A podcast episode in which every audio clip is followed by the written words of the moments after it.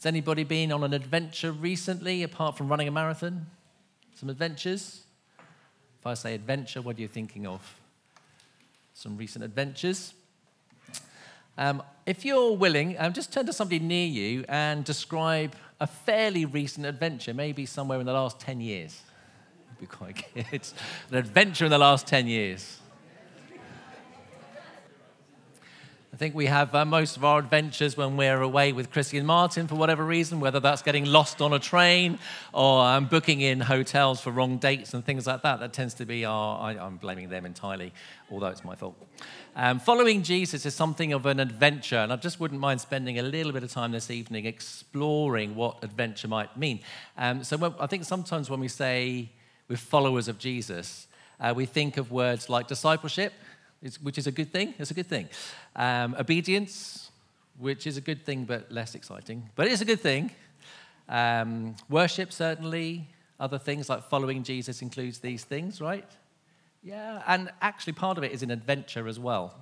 And I think if we're not careful, we sometimes miss the adventure part or the adventure side. Jesus says he's coming to give life in all its abundance. I have come that you will have life, life in all its fullness, life in its abundance, and eternal life. And in fact, he's sort of redefining something about what abundance is.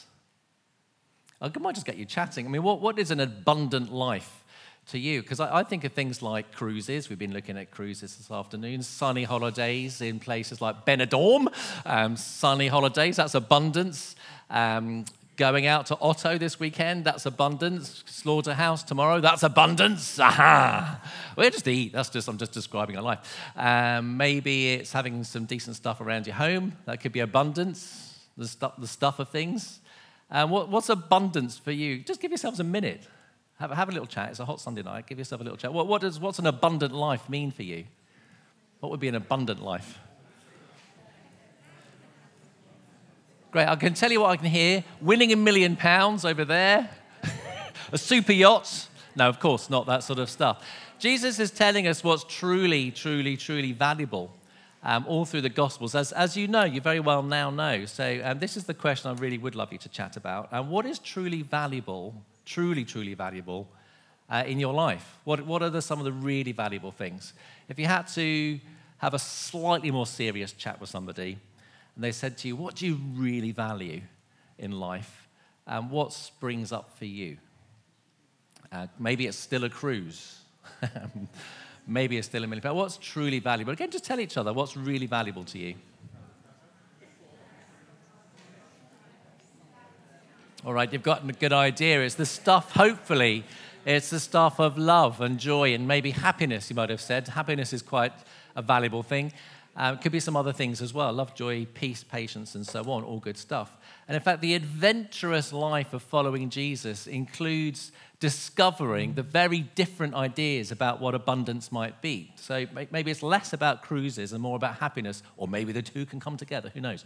It's the way of God's kingdom. And in fact, it is quite an adventure to explore it. You have to bear with the lyrics of this. There's a very good song back from the 1990s.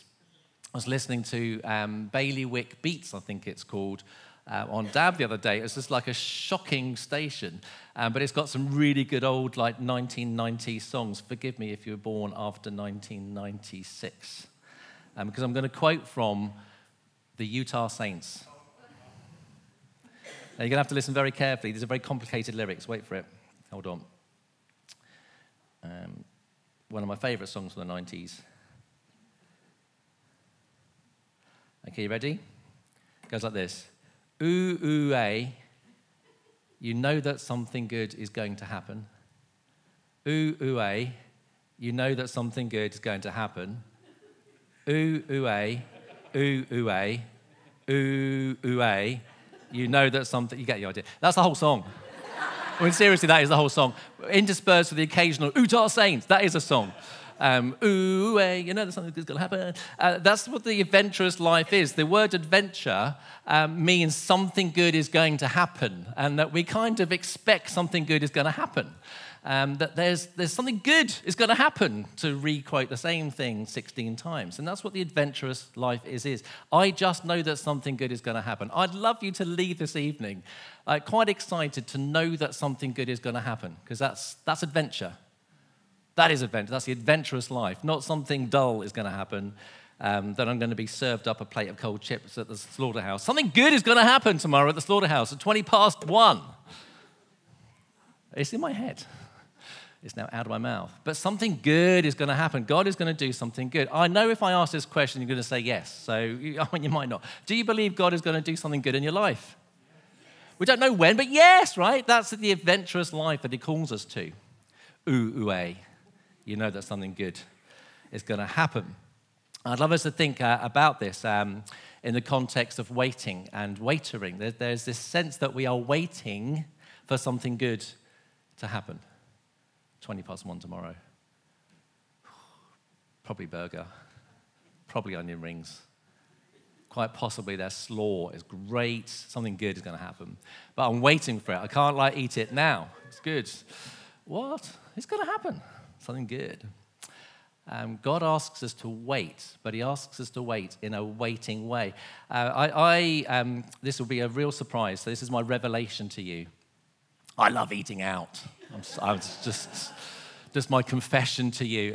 This comes short second after coffee, eating out. Love to eat out. And so I just quite enjoy good service. If you eat out, I hope you enjoy good service too. Do you eat out, right? I know I'm not the only one. I see you. You eat out? What's good service? Just yell out, what's a good service? Good waitering. Attentive, good. Sorry. Attentive, good. What else is good service? Cheerful. Good service. Quick, timely, on time. Bringing you the right thing. Thank you. I ordered a burger. I do not need the vegan option. This is a meat eater, carnivore, no apologies, slaughterhouse, clues in the name.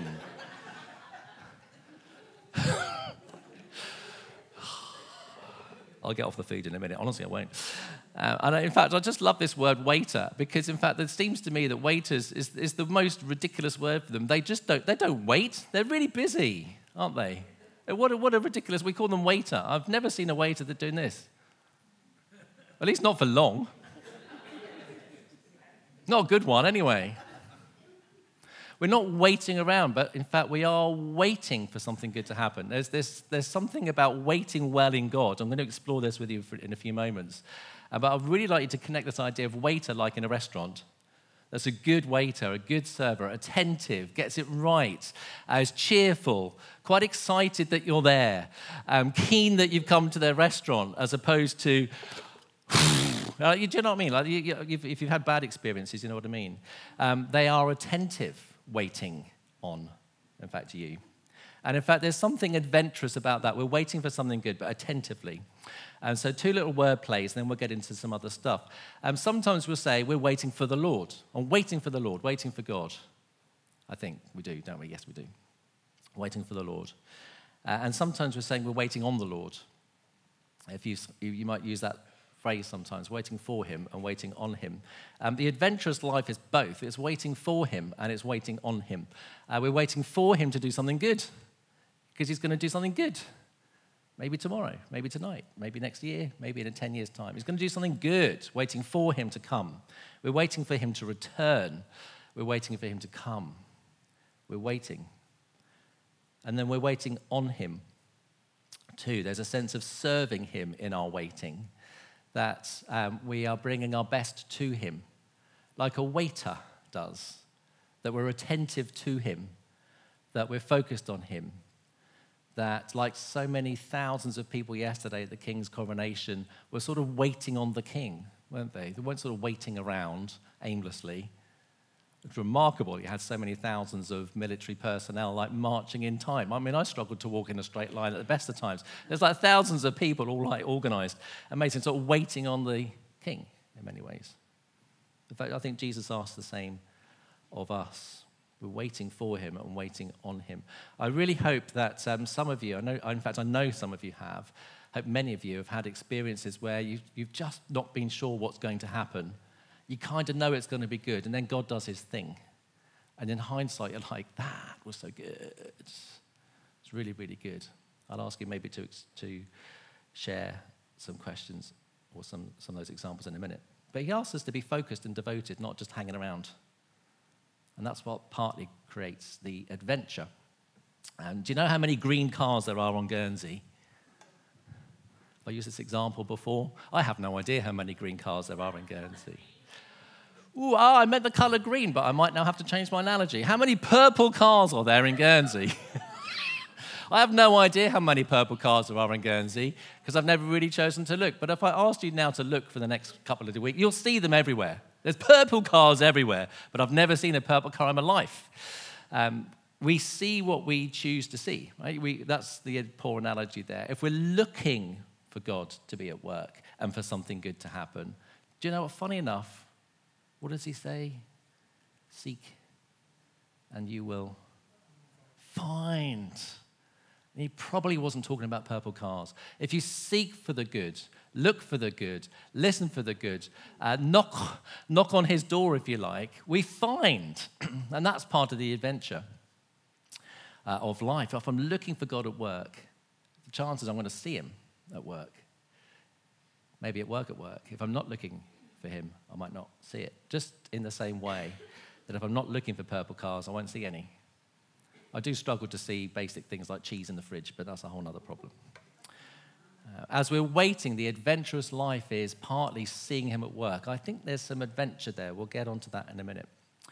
He asks us, part of following Jesus, I think he gives us a few little ways that we can explore this. There's four I have in mind. The first is sometimes it gives us a quest. It's a bit of an old-fashioned word, but I quite like the word quest. And we went to see the Mario Brothers film. What's that called? Super Mario Brothers film. Right, we went to see the Super Mario Brothers film in Jerseyland last week after a spontaneous trip to Jersey. Which, apart from the most amazing song in the world, called Peaches,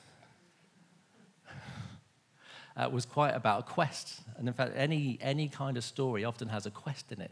There's an end game to try to achieve. Maybe a world to be saved, or maybe a princess to be rescued, or maybe a prince to be awakened, or something like that. So there's a quest. And do you know, God sometimes gives us quests. A quest, something to go and achieve. Have any of you had a sort of God-given quest, perhaps? Don't answer now, because I'm going to ask you to chat. A particular thing, like there's something we've got to go and do together. Let's go. Sometimes, second, he gives us a vocation, a vocational adventure.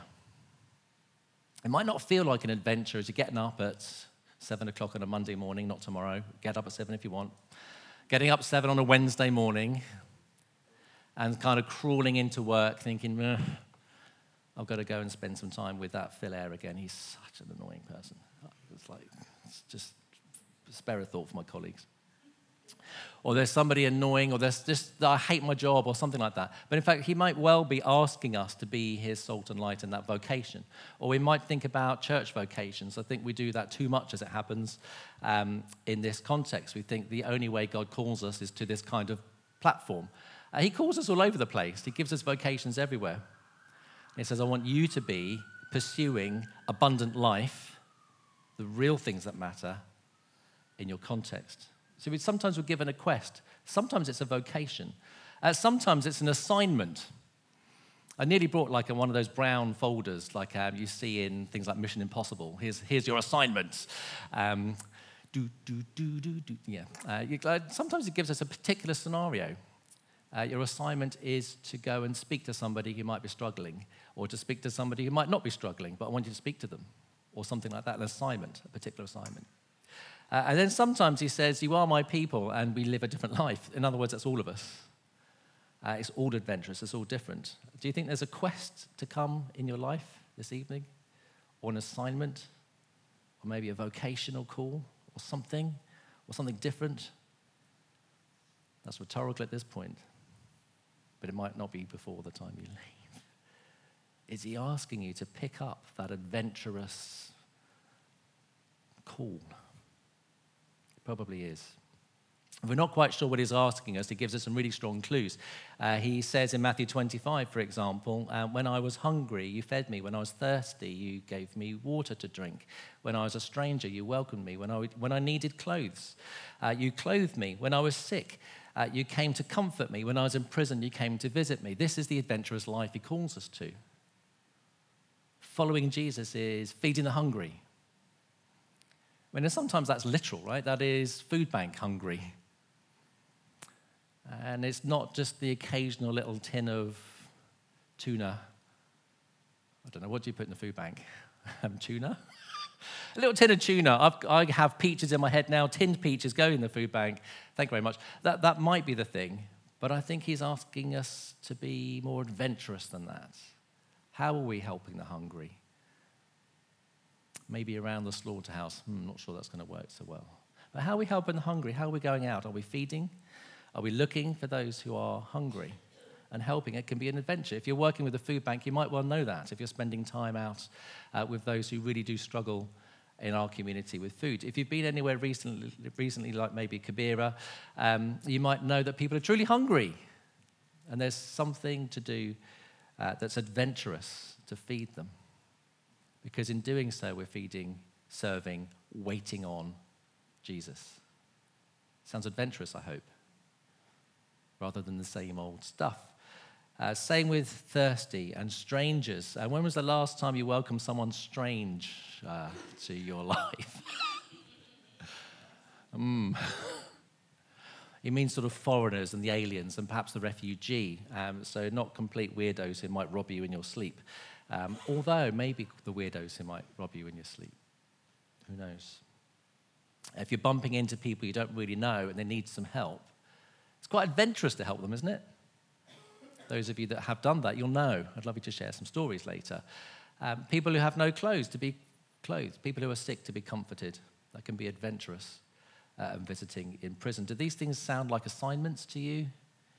Or maybe a quest or a call or a vocation yet? Maybe. Because the adventurous life is this stuff.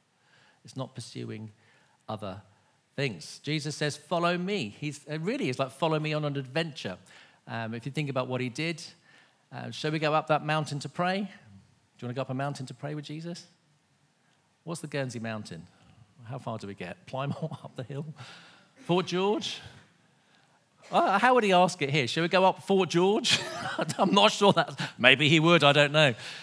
Just imagine him saying to you, should we go up Fort George and pray? What are you going to say? Yeah, I suppose. Yeah, follow me, he says, doesn't he? So, you imagine going up the mountain. I'm thinking of the Transfiguration moment where he completely changed. This is an amazing mystical moment. Like on the top of this mountain, if you remember the story, don't worry if you don't, where this amazing God thing happened. All sorts of things happened. And God spoke in his big voice. This is my son whom I love, and so on. Big, amazing moment. If Jesus said to you, let's go to Liu, and there's going to be this amazing moment, what are you going to say? He says, follow me. Let's go and heal the sick. What are you going to say? Yes, follow me. Let's see the blind given sight. We're saying yes. He's saying, follow me. Do you want to see people turn to God and be baptized? Yes, don't we? Yes. He says, follow me. Do we want to see people like he did give up all they had and follow him? I'm thinking of Zacchaeus and the rich chappie who was asked to give up everything. We don't know if he did. Hope he did. And follow Jesus. Yes, we do. So he says to us, follow me. That's where I'm taking you. Do we want to be criticized? Hey, not so much. But he says, follow me, because I am. Do we want to be plotted against by the religious people? Yeah, can't wait, Jesus, follow me. Do we want to be crucified and raised again? Yes, follow me. He's asking us to follow him all the time. It's quite an adventurous life. You're looking super excited about it. He says, follow me into this life. We're casting out demons. We're healing the sick. We're seeing people turn to God. We're opening the eyes of the blind. We're going to get criticized. We're going to get plotted against. We might lose some stuff. But follow me. That's exciting.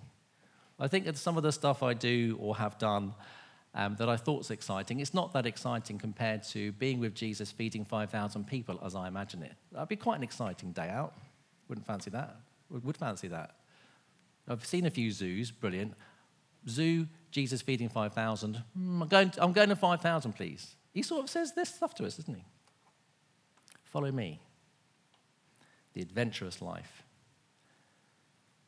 Do we want to follow Jesus wherever he goes? I'm not being funny. Yeah. Mm-hmm. That's the adventurous life. Does it sound sort of exciting, I hope? I know you're worried because you're waiting for the turn. There isn't one. It's exciting and nerve-wracking and difficult all at once. And we hear these things and we see these things and we hear some straightforward things that we think are straightforward but are no less amazing. For example, when somebody very shy takes the public speaking spot and speaks confidently, that's God at work. That's exciting. I think that's exciting. When difficult relationships are healed, it's exciting. When things that are going wrong in normal life, you know that God's then at work. It's exciting. I've been praying for my house to be sold, and we have an offer. I find that exciting. It's exciting. I don't know why he does it at the last minute, but he does it at the last minute. It's exciting. It's adventurous. It's all good. So we will follow him, won't we, wherever he goes? All right, I'm going to try this. So forgive me for dabbling around. Let's stand up, and we're going to ask you to say this. I will follow you wherever you go. Let's stand for a moment. This is not the end, by the way. Don't get excited. This is midway. Okay, we're going to say together, I will follow you wherever you will go. Okay, you ready? I will follow you wherever you will go. In Luke chapter 9 and verse 57, as they were walking along the road, a man said to Jesus, I will follow you wherever you go. You can sit down now. We've just done the same. And Jesus' reply is this, foxes have holes and birds of the air have nests, but the Son of Man has nowhere to lay his head. And then he said to another person, follow me. But the man replied, Lord, first let me go and bury my father. Jesus said to him, let the dead bury their own dead, but you go and proclaim the kingdom of God. Still another person said, I will follow you, Lord, but first let me go back and say goodbye to my family. Seems reasonable. Jesus replied, no one who puts his hand to the plow and looks back is fit for service in the kingdom of God. We want to follow him, yet we get ourselves distracted. So I'd like to think about three possible distractions and then the way that I think God calls us to follow. And then we'll pray. Does that sound good? Yes, it does, because I know you trust me. Thank you. Well done. All right, why do we stand and say, I will follow you wherever you go, and then don't, or get ourselves in a little bit of a mess? I think there are more than three, but we'll try three. First idea is this. My dad isn't a problem. But lived in Australia for 3 years. My mum and dad went out there when my dad was 19. They were £10 ticket poms, whatever you call those, and spent 6 months getting there on a ship. 3 years, which is the minimum time frame they had to be there, getting sunburned, and 6 months coming home. Great trip. But from that, my dad had one of those like hats with corks around them. You seen those? I was looking up what they are. They're called cork hats. Awesome. And those are to do what? They're to, like, stop the flies. These are flies. Stop the flies coming in your face, apparently. But, in fact, it's just ridiculous because you can't see where you're going. I don't know if you've ever worn one. It's quite funny to have. And I just thought that's sometimes a bit like us in our adventurous journey. We put all these little distractions like corks in our eyes. Like we're wearing a cork hat. And all this stuff gets in the way. So Jesus is doing something here. And what can we see? A cork, or the equivalent of a cork. And things are happening here, and we get this in our face. And things are happening here, and we've got this in our face. We can't see. We get distracted. I know what my distractions are. You will know, I hope, what some of your distractions are. Distractions can be good things, but distract us from God. Work can be distracting. It can be very good, and it can be distracting.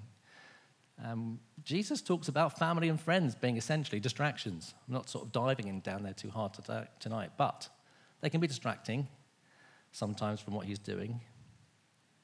There are plenty of distractions. Have you got an idea about what one or two of yours might be? I'm not going to ask you. We all have one or two. And proverbially, I'd love you this evening to think about cutting the cork cord so that you can see what Jesus is doing.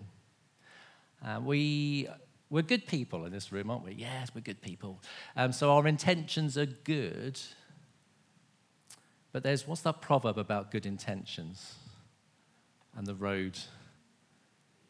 The polite one is the road to nowhere. The slightly less polite one is the road to hell. The road to nowhere is paved with good intentions. It's not really the intention that helps us. It's the action. I intend to follow you, Jesus. Great start. But I haven't. Shame. It's a shame.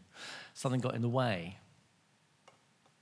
He's very gracious. He loves us regardless. But the adventurous life that he calls us to, which is exciting and exhilarating and painful and everything else, sometimes requires us to take the intention into action. And that often means removing a distraction or two. We'll be praying for that later. You can start praying in your heart now if you want to. We've got to cut the distractions.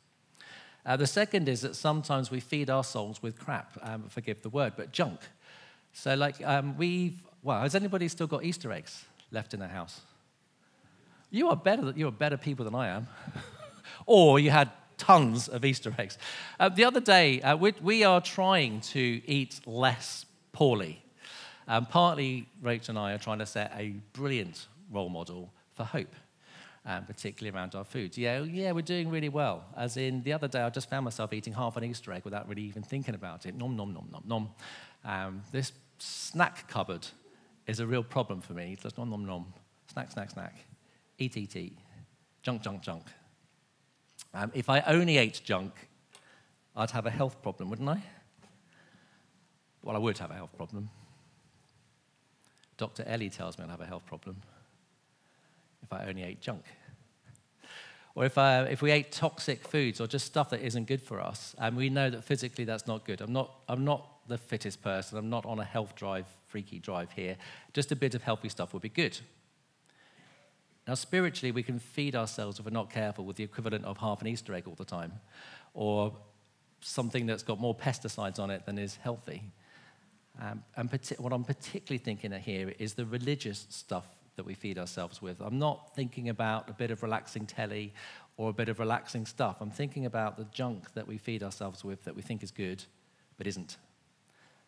So, for example, some of the sort of Sky channels or the faith channels aren't very good. There's a bit of a clue if the speaker is asking for money for his next private jet, although it's never for his next private jet, it's for prayers. That's a bit of a hint that there's a problem, yet sometimes we can quite enjoy those little talks. They're not good ones. Or maybe we enjoy a little bit of sort of superstition. If I put a Bible on my bedroom shelf, somebody said to me a few years ago, then all the demons will flee. Well, that's sort of superstition. It's not the physical Bible that is the thing. It's God's word, and it's him speaking through his word. There's the thing, so let's watch out for that. What are we feeding our souls on? I could wax too lyrical here, if I'm not too careful, but some of it's rubbish, and we've got to shred it. Otherwise, we're going to miss the adventure. We're going to get distracted and pulled off the path. The island is brimming with Freemasonry, for example. It's not good. It is rubbish. I can't find a better word than it. A lot of old religion, Chrissy alluded to it this morning, it's actually rubbish, maybe well-intended, but not good. I'm sure we've told you before about the budgie swing. I told you about the budgie swing? It's a bit of ancient, like Victorian-esque old religion, but one of our friends, they were brought up with the idea that the budgie wasn't allowed to swing on a Sunday because it couldn't have any fun on a Sunday. You can't have fun on a Sunday. Oh, where's that in the Bible? I don't know, like... budgie swings. So if we're not careful, we feed our souls with junk. And then we're going to miss the adventure. We're going to get distracted. In fact, we're going to lose what Jesus really has for us. Part of our prayer response this evening is going to be asking him to help us discern what is junk and what is good, what is not healthy and what is healthy. And if you're not sure, the Bible is a very good start for some healthy eating. The third idea then as well is that we really quite like to be certain about what's coming. Like, what is the weather tomorrow? Do you know? Rain. Said with passion. Rain. Rain, is it? I don't know, I haven't looked. Is it raining tomorrow? Rain. Yeah, weather on Tuesday? Rain. Rain? Is it raining on Tuesday? You've been told it's going to be nice. Okay. Is it raining? Do you know? I don't know. Yeah. What's the weather going to be like on Friday? Do you know? Mostly sunny, thank you. What's the weather going to be like on the 3rd of August? Oh, happy birthday. It's going to be awesome. What's the weather going to be like on the 29th of November? It's a clumsy illustration. We can see, in other words, we can predict 2 or 3 days ahead maybe. We might think forward a week or two. We don't know what's happening around. Honestly, we don't know as much as we want to know. As much as I'd love to know what's going to happen in my life in 6 months' time, I have not a Scooby-Doo idea. Not a clue. I have hopes and dreams and aspirations. I have some expectations. I don't really know. Stuff happens. Yet we have this sort of inner built desire, maybe reasonably, to be certain about what's coming. And I think sometimes that can be helpful-ish, but sometimes it can really rob us of adventure.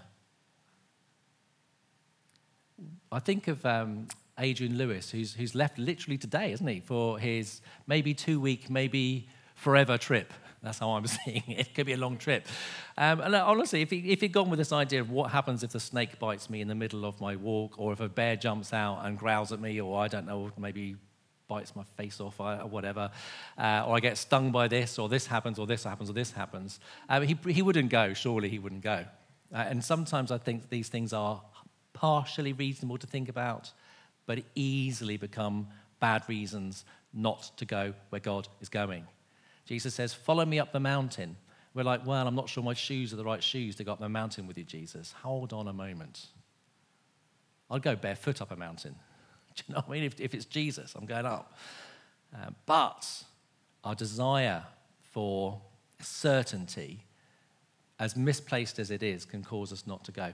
We shouldn't be bravado, like I can just do it. We should think sometimes. Equally, he also asks us to trust him. Follow me, trust me. That's adventurous. I quite like it. I'm quite relieved by it because I can't control one thing. Really? Not really. Can't control very much. Struggle to control myself. How do I think I can control anything? Got to trust him. That's the adventurous life. I know that something good is going to happen. Ooh, ooh, ooh, yay. So I want to trust you, Jesus, that this adventure is going to take us somewhere good. What's going to happen? I don't know. It's really difficult for us. We prefer to be set. Somebody a couple of weeks ago asked me, well, how I'm going to, in fact, A, what am I going to do, and B, how am I going to afford my retirement? I'm like, huh? Not being funny. I know I'm 49, but got some time on my hands. I have no idea if I'm going to make it to retirement. Who knows? We'll see. If we're trying to plan too far ahead, we're going to miss some good stuff. That's my point there. We get distracted, cork hats. We eat rubbish if we're not careful, and we really want to predict stuff. It robs us of this intention that says, I will follow you wherever you will go. Just like the person that Jesus encountered. In fact, 3 people. I will follow you. They all said it. I'm not surprised. I'll be there. Come on. And then straight away, some distractions, maybe hearing some bad stuff, maybe needing some certainty. But we still want to go where he goes, right? We still want to go. I had sometimes God gives us visions. Are you vision people sometimes? Or dream people? I hope you are, because we're going to get there in a minute. Occasionally, and very graciously, I've had a Jesus dream. I also get Cheese's dreams. They're very different dreams. There's a discernment around what's a Jesus dream and what's a cheese-given dream. You know what I mean by a cheese-given dream? It's just a stupid dream. Had one the other day I won't tell you about. But I've also had Jesus dreams. And one of them was about this church in particular some years ago, whilst traveling a little bit into the UK. And I just sort of dreamt that I was in Gatwick Airport. You know what, most of you know what Gatwick Airport looks like. It's a delight. I was in Gatwick Airport looking at the departures board, And there was a sort of this idea that this church was sending out 5,000 people, very specific number, to literally all over the world. It's just a bit of a dream of it. But it kind of is sat with me for a little while. I'd love this to be a sending out church. Like we're sending people out from little old sleepy-ish lovely Guernsey out on adventures in the name of Christ. That we're doing his thing from here. How many people in the room? Not quite 5,000. A few of us. We've got a job to do, I think. Let's go. Let's send. Let's equip on the adventure. I will follow you wherever you will go. Won't get distracted. What's going to make this happen? I think it's quite simple. He's called Jesus. It's the power of the Spirit that helps us overcome all of these things. Do we want a quest? Yes. Do we want an assignment? Yes. Do we want to be called? Yes, yes, yes. We will follow you wherever you will go. I need the Holy Spirit to do this in us. I will pour out my Spirit, says the Lord, all the way through his word. And in fact, ever since, he tells us he's pouring out his Spirit. Without his Spirit, we can't really do this very well. In fact, we can't really do it. I will pour out my Spirit on all people. Your sons and your daughters will prophesy, he says. Your young men will see visions. Your old men will have dreams. Never mind. I will pour out my Spirit on men and women, servants and all people. Pour out my Spirit, pour out my Spirit, pour out my Spirit. That's what he does. We're getting to a conclusion, don't worry. We're going to ask God to fill us again, to touch us again, to move us again by his Spirit, that we would embrace the adventurous life that he has for us. That's where we're going, nearly there. Do you want to be filled with the Spirit? Yes. You're going to say, yes, of course. Do you want the adventurous life? Yes. Do we want to follow God, Jesus, wherever he goes? Yes, fill us, God. Here's how we're going to try to respond. There's three ways. The first is we're going to ask him to open our eyes or our ears or our hearts, if you prefer, so that we can see him, we can sense him. I love the story of Paul when he had that blinding light experience on the way to Damascus. And then Ananias prayed for him and his scales fell off his eyes and he could see. He went from a religious murderer to a Spirit-filled adventurer like that because God opened his eyes through his power, his Spirit. Open our eyes, Lord, that we would see. Do something supernatural in ways that we can't do that helps us, number one. Or a second way, it's a similar idea, but a second way is to pray for courage. Some of us are less courageous than others, and that's okay. And throughout the Bible and throughout life experience and throughout the story of God, he asks us to be strong and courageous. It's this kind of whole sermon in itself, but I kind of like this idea that he says, be strong and courageous, because I think if I was feeling a bit nervous about something, which does happen, and someone said to me, just be strong and courageous, I'd be like, thank you for that good advice. I'm trying to be strong and courageous, right? Come on. I'm trying so hard. And he says, be strong and courageous because, he gives us the courage. He gives it to us. So I don't think we should fight anxiety. I think we should ask him to help us be strong and courageous. Be strong and courageous. And as I was thinking about this part, I was very much thinking of Aaron in the Old Testament, who was looking at the Promised Land and feeling very anxious, really, very nervous about going to possess it. And that can be the way. We can sort of see. It's within our sights. So close. And that's where we can sometimes start to get nervous or worried, or our hearts start to fail, to use the biblical language. And he says, be strong and courageous. We'll be praying for courage. We'll be praying that he gives us courage. Not that we manufacture it, that he gives us courage to act because we know that something good is going to happen. Ooh, ooh, ooh, yay. And third, Jesus does ask us, because he did this, sometimes the adventurous life is giving ourselves away. We've got to give ourselves away, which might seem counterintuitive to adventure. But as we give and we serve, and as we allow our primary desires to become secondary in the service of Jesus and others, in fact, that creates adventure. So if we're becoming too much about ourselves, we're in trouble. Open my eyes, bring some courage. Let me give myself away, because that's the following Jesus adventurous story. We're going to pause and pray. And I'll get the band back in just a sec. There's a particular way I'd like us to pray, and then we can respond through worship, if that's okay. So I'm going to pray. Well, do you want to follow Jesus on the adventurous life? Yes. Good. Well, let's pray for that. And do you recognize sometimes you don't see what he's doing? Because I don't want to presume, yeah. Do you sometimes struggle with courage? Because, okay, good, we'll pray for that. Do you think it will help sometimes to give yourself away a bit more? Okay, slightly less emphatic, so we'll spend less time praying for that then. All right, let's pause, let's pray, and then I'm going to ask for something else. Jesus, we thank you so much that your idea of abundant life is truly an adventurous life, truly adventurous. Not just a euphemism, there's adventure. We love to see you do great things. We love to be part of it. You can take us up a mountain, you can take us into a valley. We'll follow you wherever you lead us, Lord. We can't wait to see the sick healed, people turning to you, the hungry fed, the thirsty drinking, the strangers included, those who need clothes clothed, and those in prison visited. We can't wait for that. We thank you that we're part of your mission. And this evening, Lord, we pray for in three ways. The first, Jesus, we pray that you would open our eyes, our ears, and our heart to see you, to hear you, and to know you.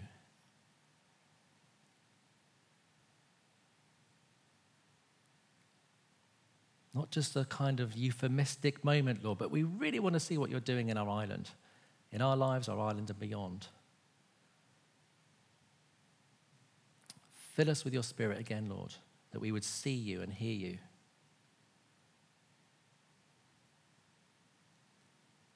Jesus, where we need to cut like a cork hat thing that's in the way, a distraction, help us this evening now to remove that distraction. Thank you that you love to remove distractions from us. We pray for your power and your Spirit to remove the distractions that stop us from seeing you. We don't want to be blind to you. Second, Jesus, we pray for courage, the idea that our hearts would be strengthened, Lord. Concerns and anxieties are real. We're fragile people. We love certainty, you know that. And yet we need to trust you. And that takes courage. Jesus, pour out, please, your courage this evening. Where we're nervous and afraid, where we may be really worried about something that you're asking us to do, we pray you give us the strength and courage to act, because we know that something good is going to happen. And third, Jesus, help us to know how we're going to give ourselves away. Who is it you want us to serve? What's our assignment or our quest, perhaps vocation? Who do you have for us? Help us to give as you gave. Pour out your Spirit, Lord. Please. Stir us up, Lord, please. Fill us afresh.